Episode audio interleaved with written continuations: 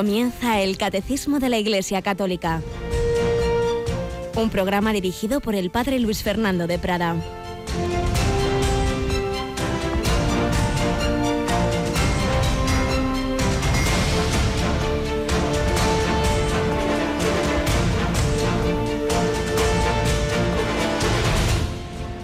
Alabados sean Jesús, María y José. Muy buenos días.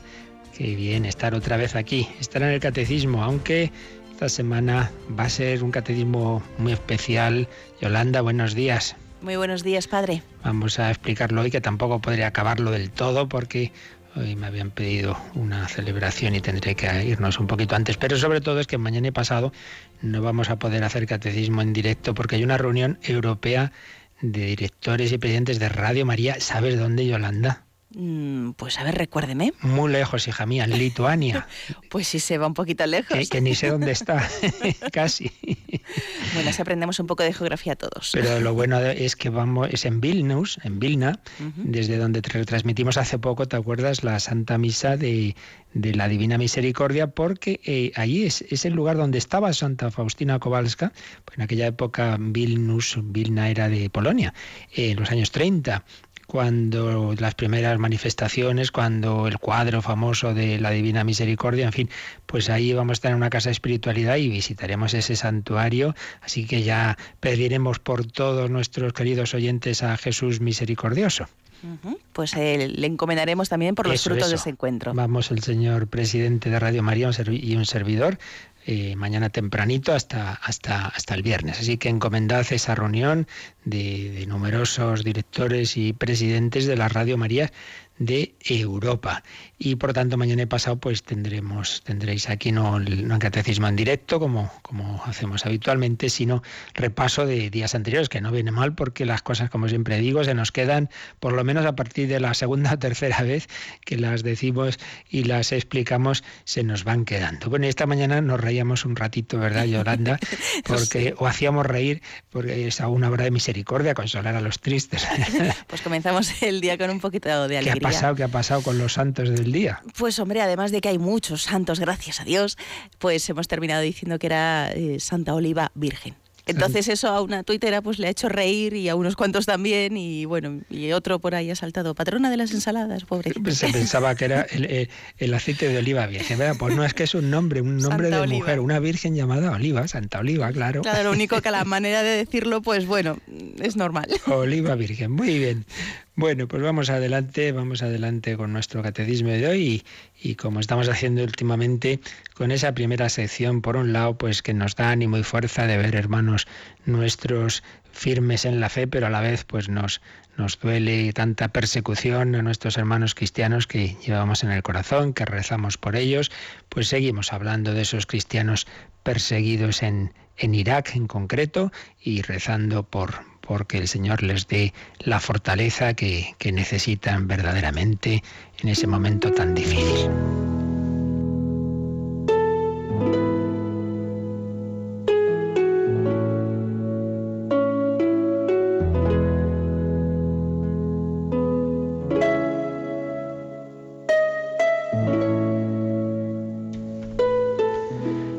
Recordando lo que ocurrió tras la estampida de Caracos, esa ciudad donde había muchos cristianos, y todos tuvieron que salir huyendo en, agosto de 2014. Distintas familias que, tanto han sufrido, que siguen sufriendo, entre ellos eh, Loay y Aibat, un joven matrimonio que tenía un bebé y esperaba un segundo hijo al que le quedaban pocas semanas para nacer. Explícalo ahí. Hacía un calor insoportable, sufrimos bombardeos durante tres y cuatro días seguidos. Toda mi casa temblaba una barbaridad. Era horrible, estábamos asustados, así que decidí coger a mi mujer embarazada, mi hijo, e irnos. Sin perder un momento se metieron en el coche y huyeron con destino a Erbil. Dejamos todo allí. Solo nos fuimos con lo puesto y algo de ropa. La carretera estaba tan atascada que tardaron 12 horas en llegar a la capital kurda. Nada más llegar a Ancagua, se tumbaron en el suelo de los jardines de la parroquia de Mar Elia a descansar. Habían logrado salvar su vida, pero no tenían absolutamente nada. En Erbil la única ayuda que recibieron fue la de la comunidad cristiana. Sin la iglesia viviríamos en el desierto. Sé que no estoy solo. Hasta ahora el gobierno no nos ha ayudado en nada. Ha sido la iglesia la que se ha preocupado de todos nosotros, dice el padre de familia. De dormir a ras del suelo aquellos primeros días de agosto, esta pequeña familia ha pasado a tener su, propia caseta prefabricada. Su pequeño nació en Ancagua y su primera vivienda ha sido este centro de refugiados. Como todos sus hermanos en la fe, Loaí y Aibat han colocado un icono de la Virgen en la puerta de la caseta. No tienen trabajo, pero gracias a la parroquia van sobreviviendo. Vivimos, dicen, como los primeros cristianos, en comunidad y compartiendo todo.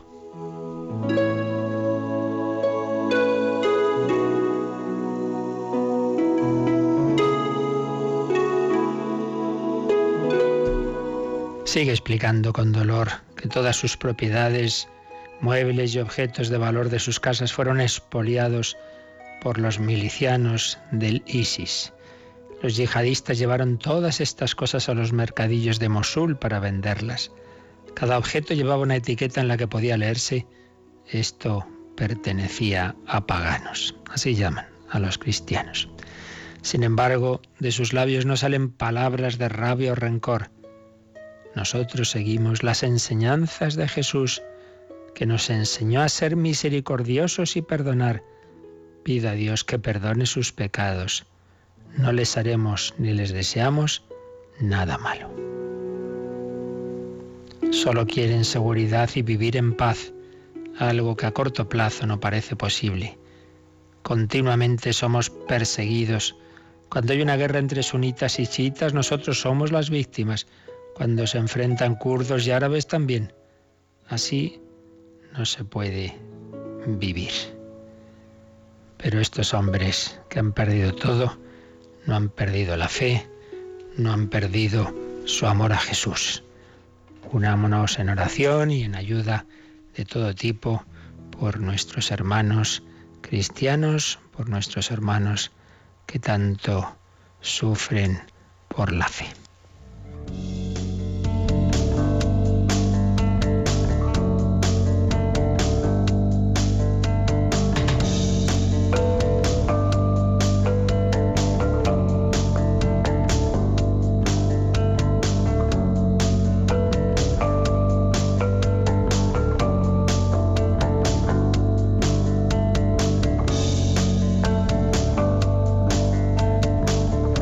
¿Cuántas personas, millones y millones, miles de millones a lo largo de 20 siglos han conocido, amado y seguido a Jesucristo? Muchos de ellos en situaciones tan difíciles, en persecución, incluso hasta el martirio. Todo ello viene de ese trato personal con Jesús. No seguimos una mera ideología, sino a alguien, a alguien que primero nos ha amado Él. Él nos amó primero, el Hijo de Dios se ha hecho hombre ha compartido nuestra vida, ha sido perseguido, fue exiliado a Egipto, fue luego en su vida pública tantas veces perseguido y al final calumniado, injustamente condenado, crucificado, muerto y sepultado, pero resucitado.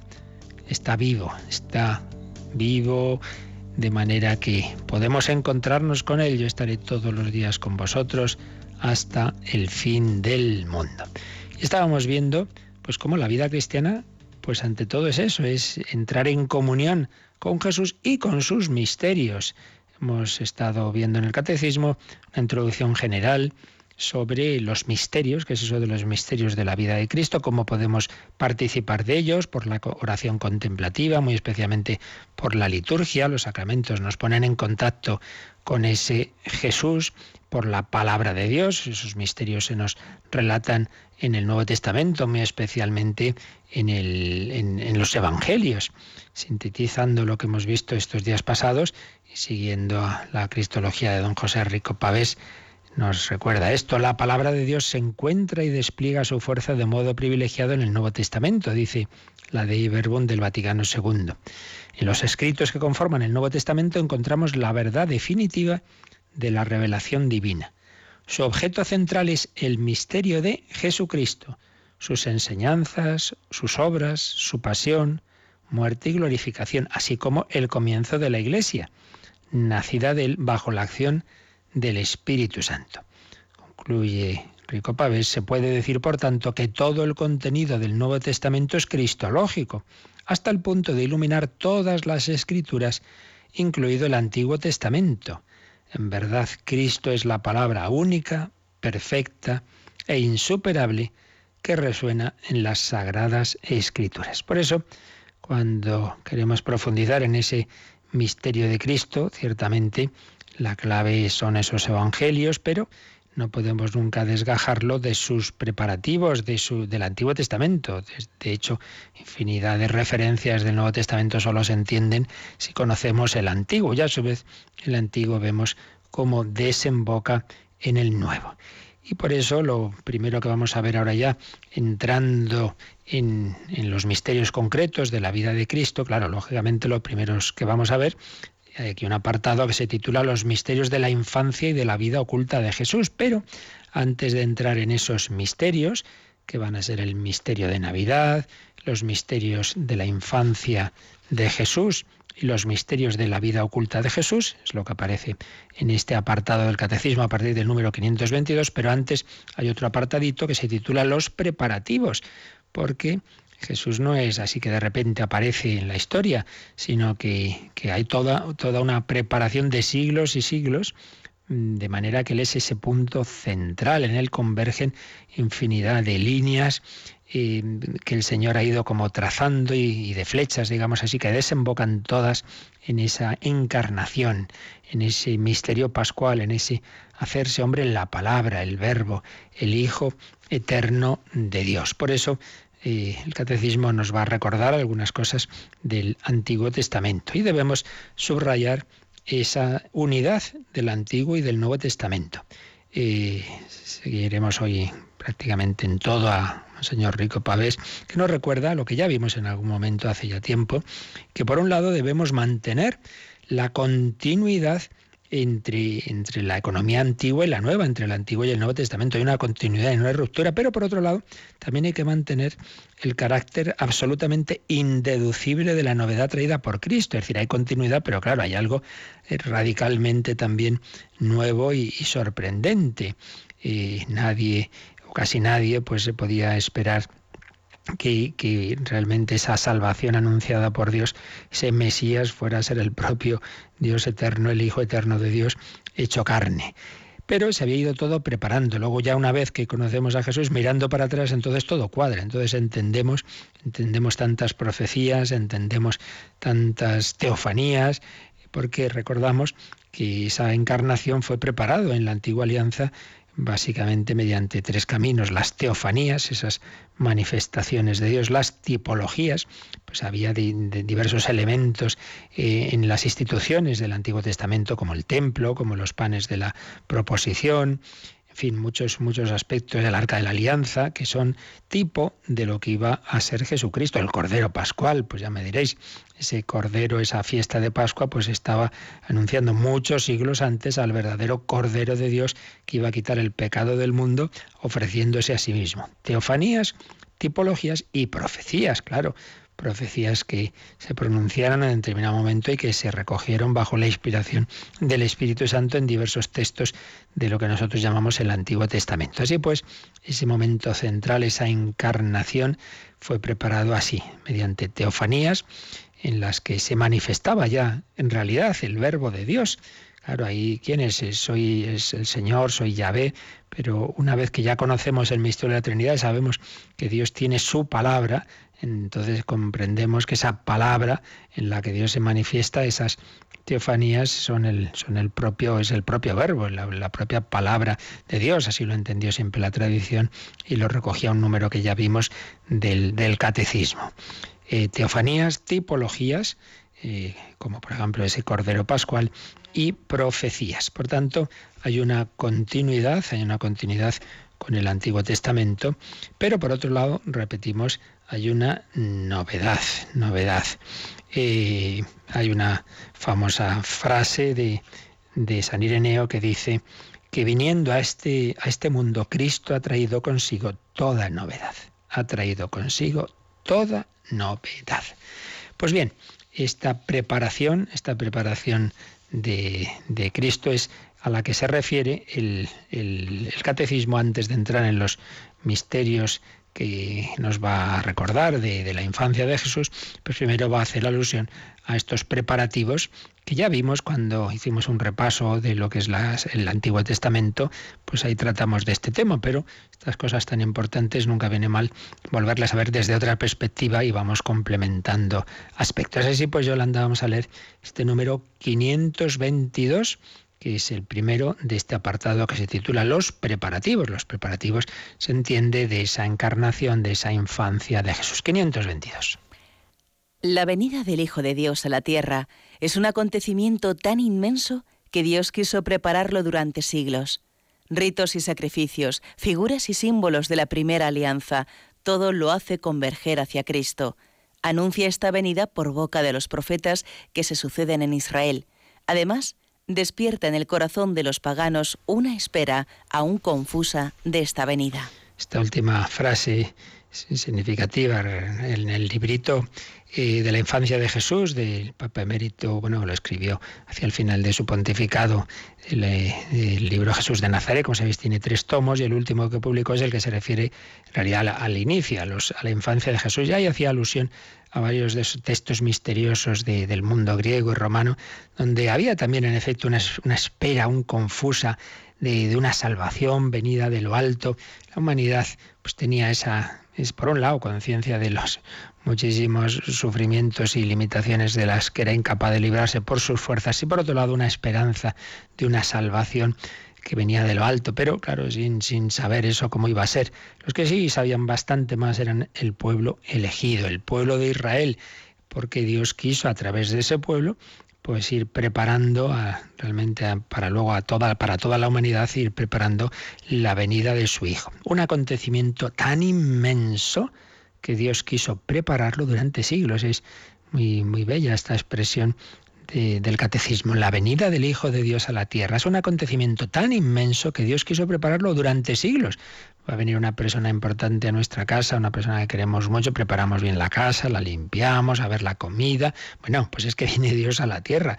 Pues eso no se prepara en tres días un acontecimiento que hubo que preparar durante siglos, que Dios quiso preparar durante siglos y, como recordábamos, con diversos caminos, ritos y sacrificios, figuras y símbolos del Antiguo Testamento. Todo converge hacia Cristo, todo anuncia esa venida de Cristo que luego se anuncia explícitamente por boca de los profetas.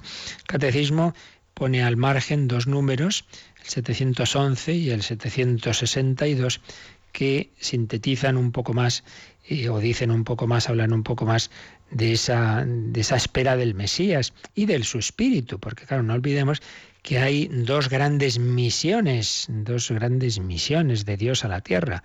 La misión principal, porque es la visible y es la que realiza la redención, la del Hijo de Dios, la del Mesías anunciado, que iba a ser ese propio Hijo eterno de Dios hecho carne, venida del Mesías, misión del Mesías, tanto amó Dios al mundo que envió a su único Hijo, el misionero del Padre, pero luego el Padre y el Hijo van a enviarnos a otro misionero, al Espíritu Santo. No nos olvidemos de esa segunda misión que se hace, digamos, solemne y pública el día de Pentecostés, aunque obviamente el Espíritu Santo se había ido comunicando desde el principio a los profetas, etc. Eh, lo, decimos en el credo, ¿no? Como las habló por, por, el Espíritu Santo por los profetas, pero sobre todo va a ser en Pentecostés y a partir de entonces cuando se va a comunicar el Espíritu sin medida, como dice Jesús. Pues bien, el 711 nos recuerda esas líneas proféticas que anunciaban esas dos venidas, la del Mesías y la del Espíritu Santo. Leemos ese 711. He aquí que yo lo renuevo. Dos líneas proféticas se van a perfilar. Una se refiere a la espera del Mesías, la otra al anuncio de un espíritu nuevo. y las dos convergen en el pequeño resto, el pueblo de los pobres, que aguardan en la esperanza la consolación de Israel y la redención de Jerusalén. El pueblo de los pobres, el pequeño resto, ese pueblo, ese pequeño resto que el Nuevo Testamento ejemplifica muy particularmente en aquellos dos ancianos que van a ver al niño Jesús en el templo de Jerusalén, Simeón y Ana. Ellos esperaban esa venida del Mesías. El Espíritu Santo precisamente le había dicho a Simeón le había dado esa luz de que no moriría sin conocer al Mesías. Pues ahí tenemos esos israelitas buenos, esa mujer viuda que llevaba toda su vida sirviendo a Dios en el templo con ayunos, con oraciones, con obras buenas. Ahí estaban esperando, esperando al Mesías. Dos líneas proféticas, una que hablaba de la espera del Mesías, otra que hablaba de un espíritu nuevo que iba a hacer nuevas todas las cosas. El 711 nos lo recuerda así y luego si seguimos leyendo los números siguientes van a detallar más, pero bueno, eso ya cuando lleguemos ahí. Simplemente queríamos mencionarlo puesto que está aquí como un número marginal, que siempre es bueno cuando leemos un número de catecismo leer los marginales porque así vamos relacionando y unas partes con otras viendo que todo tiene coherencia en el mensaje bíblico y en la doctrina de la Iglesia. Y también en esta línea de preparación, eh, vemos que la Iglesia, el nuevo pueblo de Dios, estaba preparada, estaba anunciada en la antigua alianza con el pueblo de Dios, con el pueblo de Israel. Y por eso se nos cita otro número, el 762, que va a hablar de esa preparación lejana del pueblo de Dios y de, y de la venida del Mesías y como cabeza de ese pueblo. Leemos este 762. La preparación lejana de la reunión del pueblo de Dios comienza con la vocación de Abraham, a quien Dios promete que llegará a ser padre de un gran pueblo. La preparación inmediata comienza con la elección de Israel como pueblo de Dios. Por su elección, Israel debe ser el signo de la reunión futura de todas las naciones. Pero ya los profetas acusan a Israel de haber roto la alianza y haberse comportado como una prostituta. Anuncian pues una alianza nueva y eterna. Jesús instituyó esta nueva alianza. Número muy bonito, que fijaos, esa preparación lejana del pueblo de Dios, tan lejana, que nos habla de la vocación de Abraham, que se piensa que vivió más o menos en el siglo XVIII antes de Cristo. Ahí nos remitimos como inicio del pueblo de Dios. De ti haré un gran pueblo, tu descendencia será como las arenas de las playas, como las estrellas del cielo.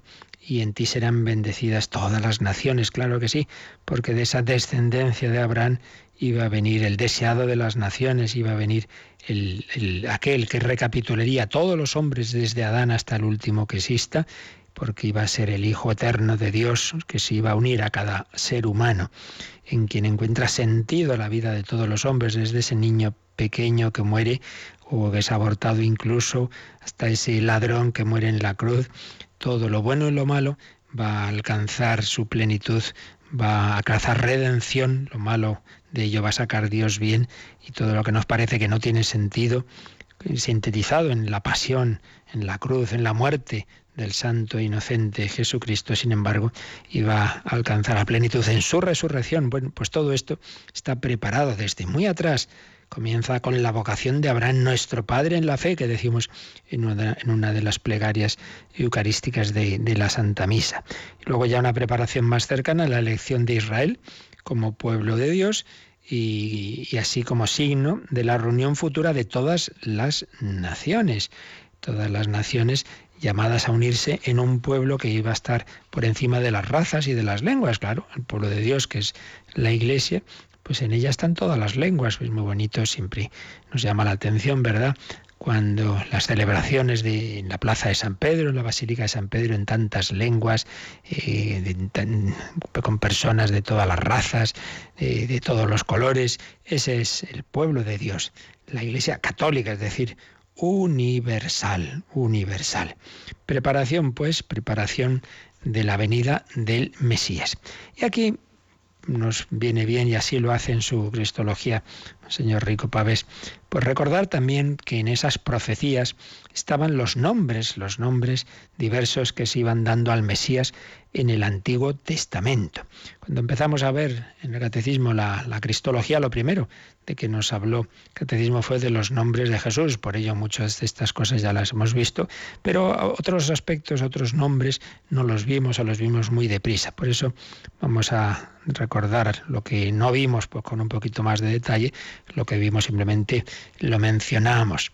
Eh, nombres del Mesías, en primer lugar, en el Antiguo Testamento. Y hay que comenzar por recordar algo muy, muy importante, y es que eh, en, el mundo bíblico el nombre, el nombre no es como puede pasarnos a nosotros algo así como muy accidental, bueno, le pones un nombre como puedes poner otro.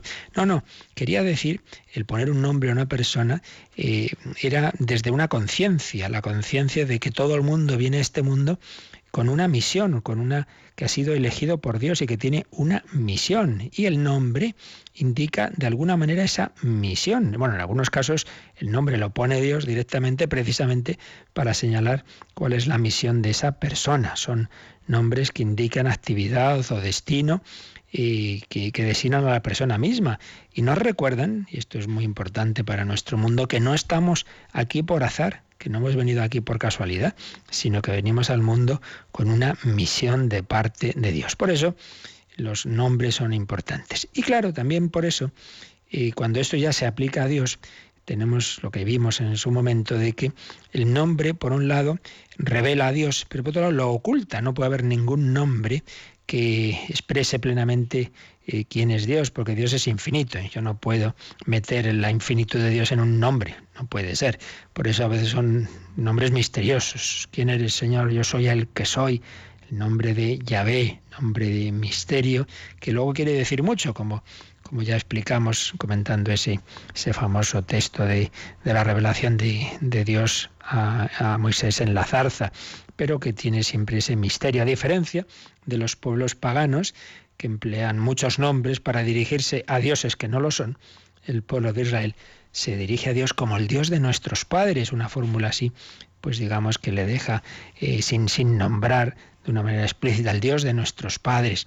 Solo pues en casos muy especiales se le, se le invoca con ese nombre que él mismo reveló de, de Yahvé. Yo soy el que soy. Pero Jesús, Jesús el Hijo, va a revelarnos el nombre de Dios, que es el Padre. Va a revelarnos que Él es Abba, Padre, Papá. Solo Él conoce al Padre, porque por eso solo Él puede darlo a conocer. Nadie conoce al Padre sino el Hijo y aquel a quien el Hijo se lo quiera revelar. Pues bien, esos nombres del Mesías en el Antiguo Testamento que la Iglesia recuerda especialmente cuando está celebrando el Adviento, la liturgia del Adviento. ¿A quién vamos a recibir?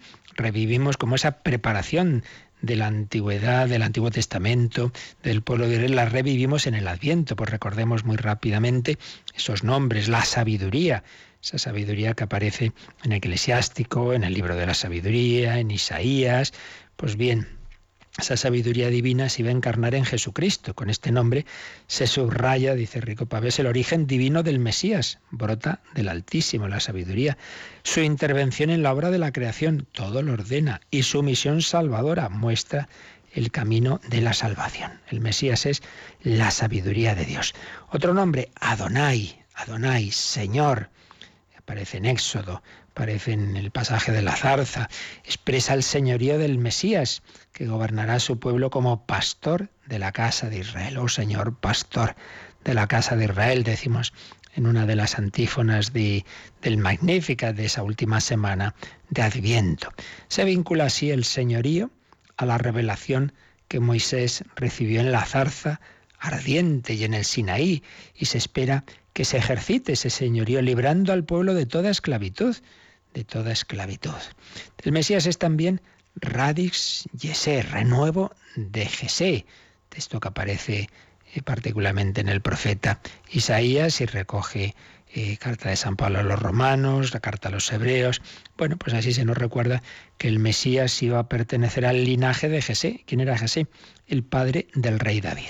Por tanto, aspecto real del Mesías, un señorío regio que se va a extender a todos los pueblos también, en relación con ese título anterior, el Mesías va a recibir el título de Clavis David, llave de David, llave de David. De nuevo, este título evoca el linaje davídico y el poder liberador del Mesías. Pero también recordáis que se habla del Mesías como el sol naciente, el sol que nace de lo alto.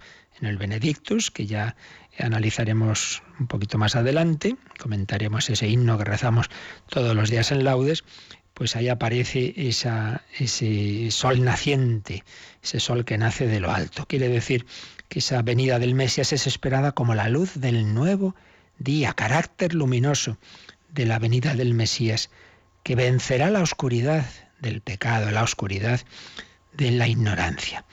De nuevo se destaca el carácter regio del Mesías con otro título, Rex Gentium, Rey de las Naciones, Rey de las Naciones, que aparece en diversos libros del Antiguo Testamento. Carácter universal de su mesianismo, no iba a ser solo el Mesías del pueblo de Israel, sino que iba a formar un pueblo universal. Y por supuesto, el gran título que vimos sobre todo cuando hablamos de la, de, la Mariología, el título del Emmanuel, Emmanuel, anunciado en Isaías 7:14, uno de los textos más importantes del Antiguo Testamento sobre la Virgen María, Emmanuel dará a luz un hijo, le pondrá por nombre Dios con nosotros, un título que expresa la cercanía del Salvador.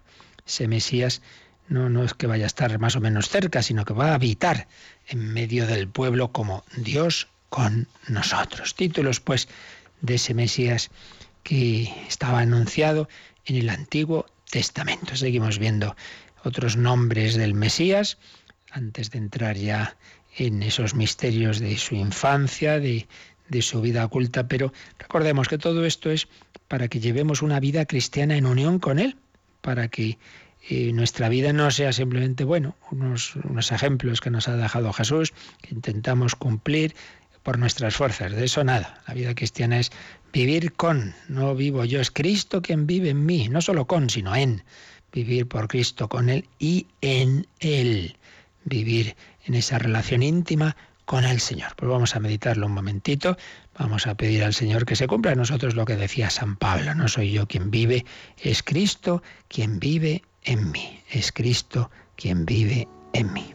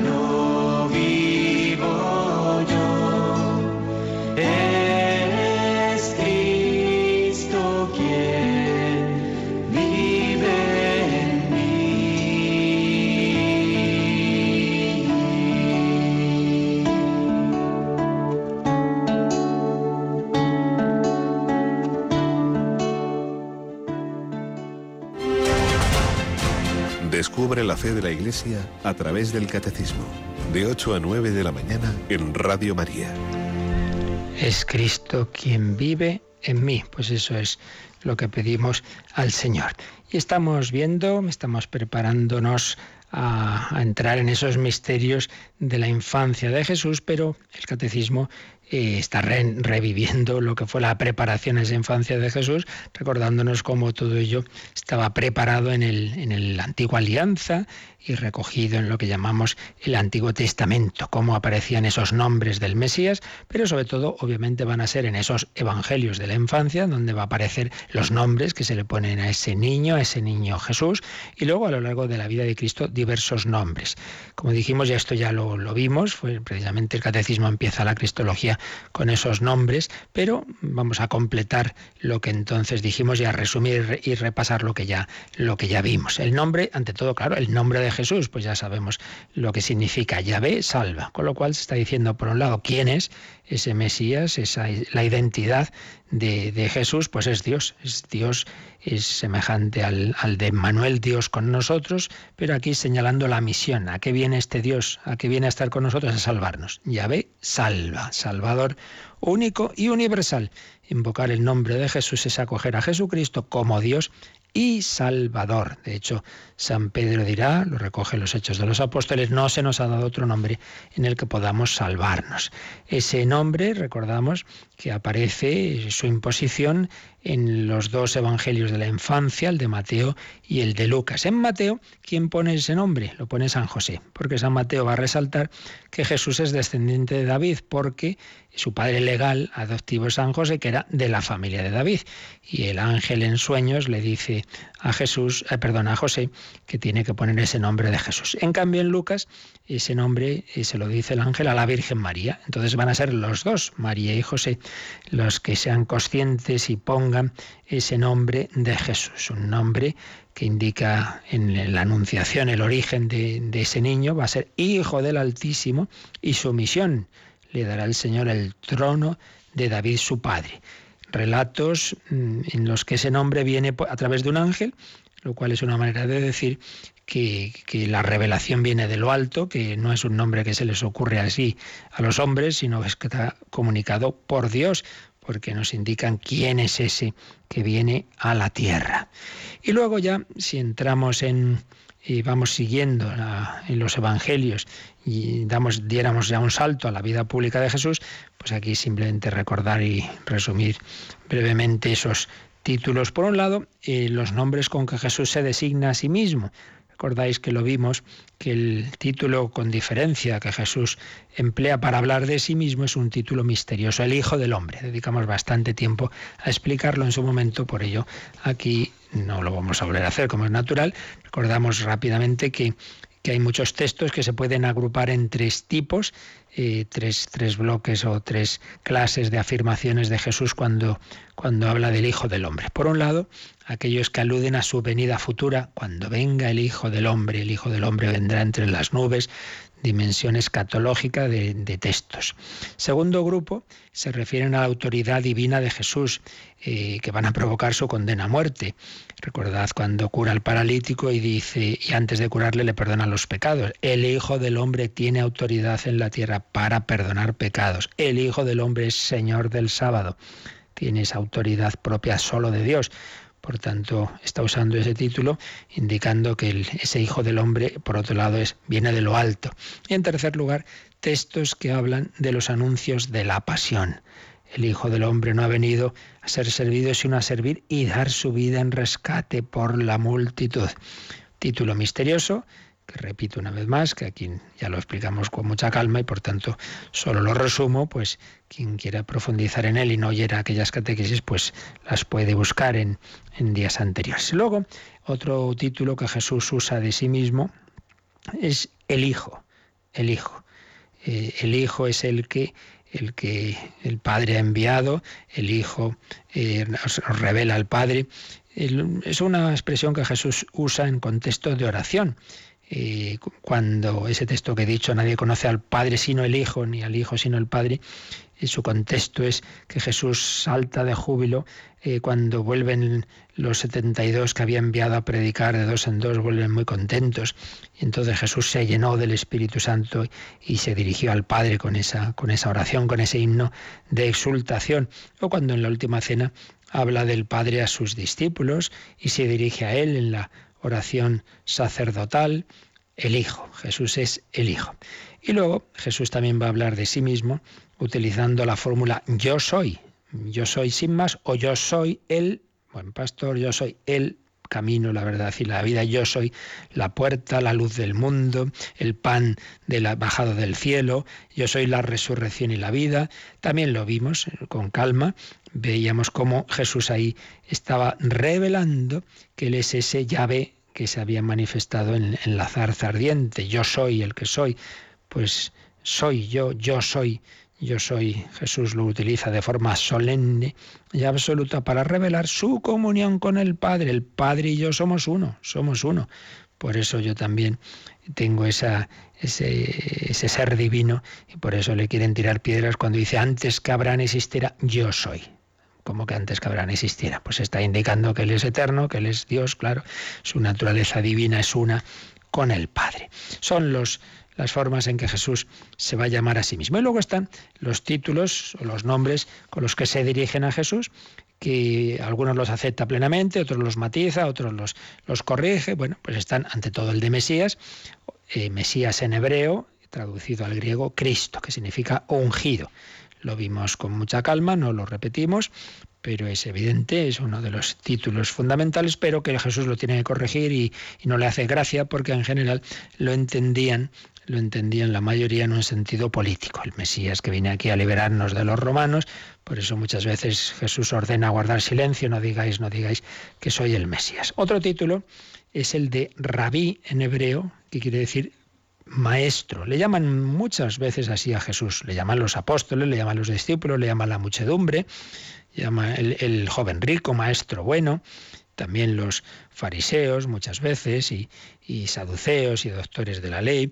Jesús mismo va a decir, vosotros me llamáis el Maestro y el Señor y decís bien porque lo soy. Sí, Jesús acepta ser llamado Maestro, pero manifiesta estar por encima de los maestros de este mundo. En realidad, uno solo es vuestro Maestro, Cristo. ¿Por qué? Porque su enseñanza brota de su unión única con el Padre. El único Maestro es, es Dios en realidad.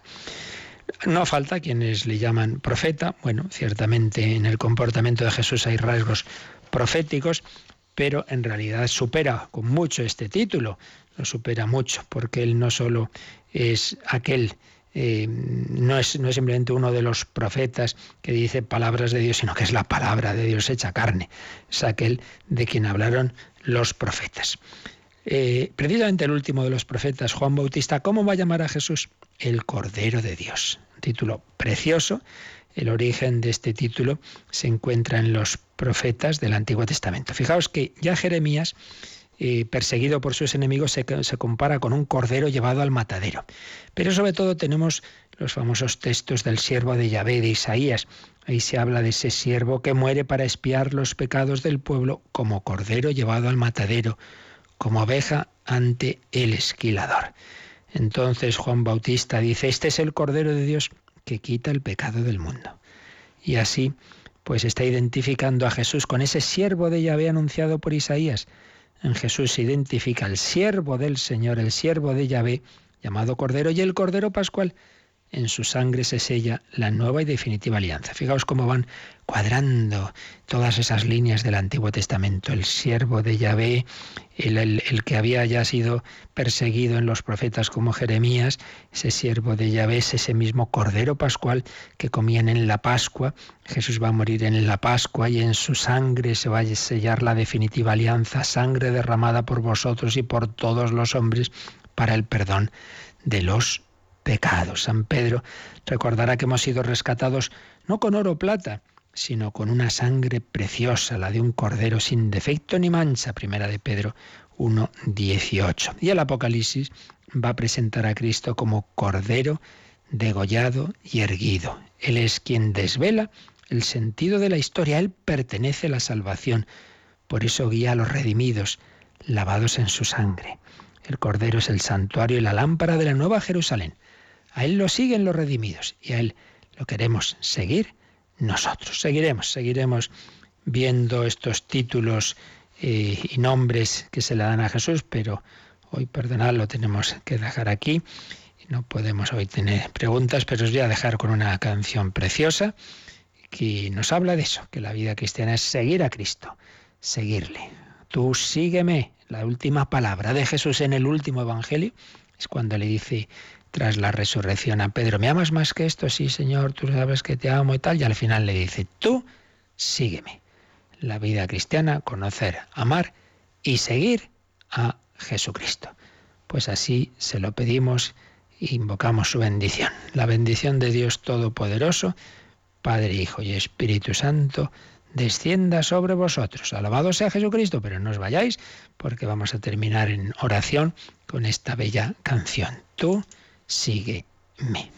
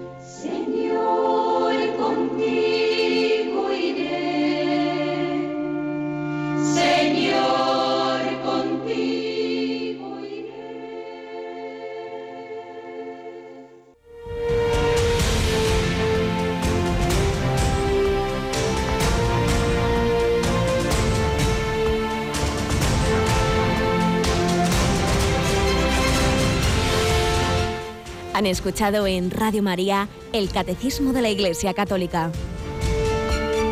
Un programa dirigido por el Padre Luis Fernando de Prada.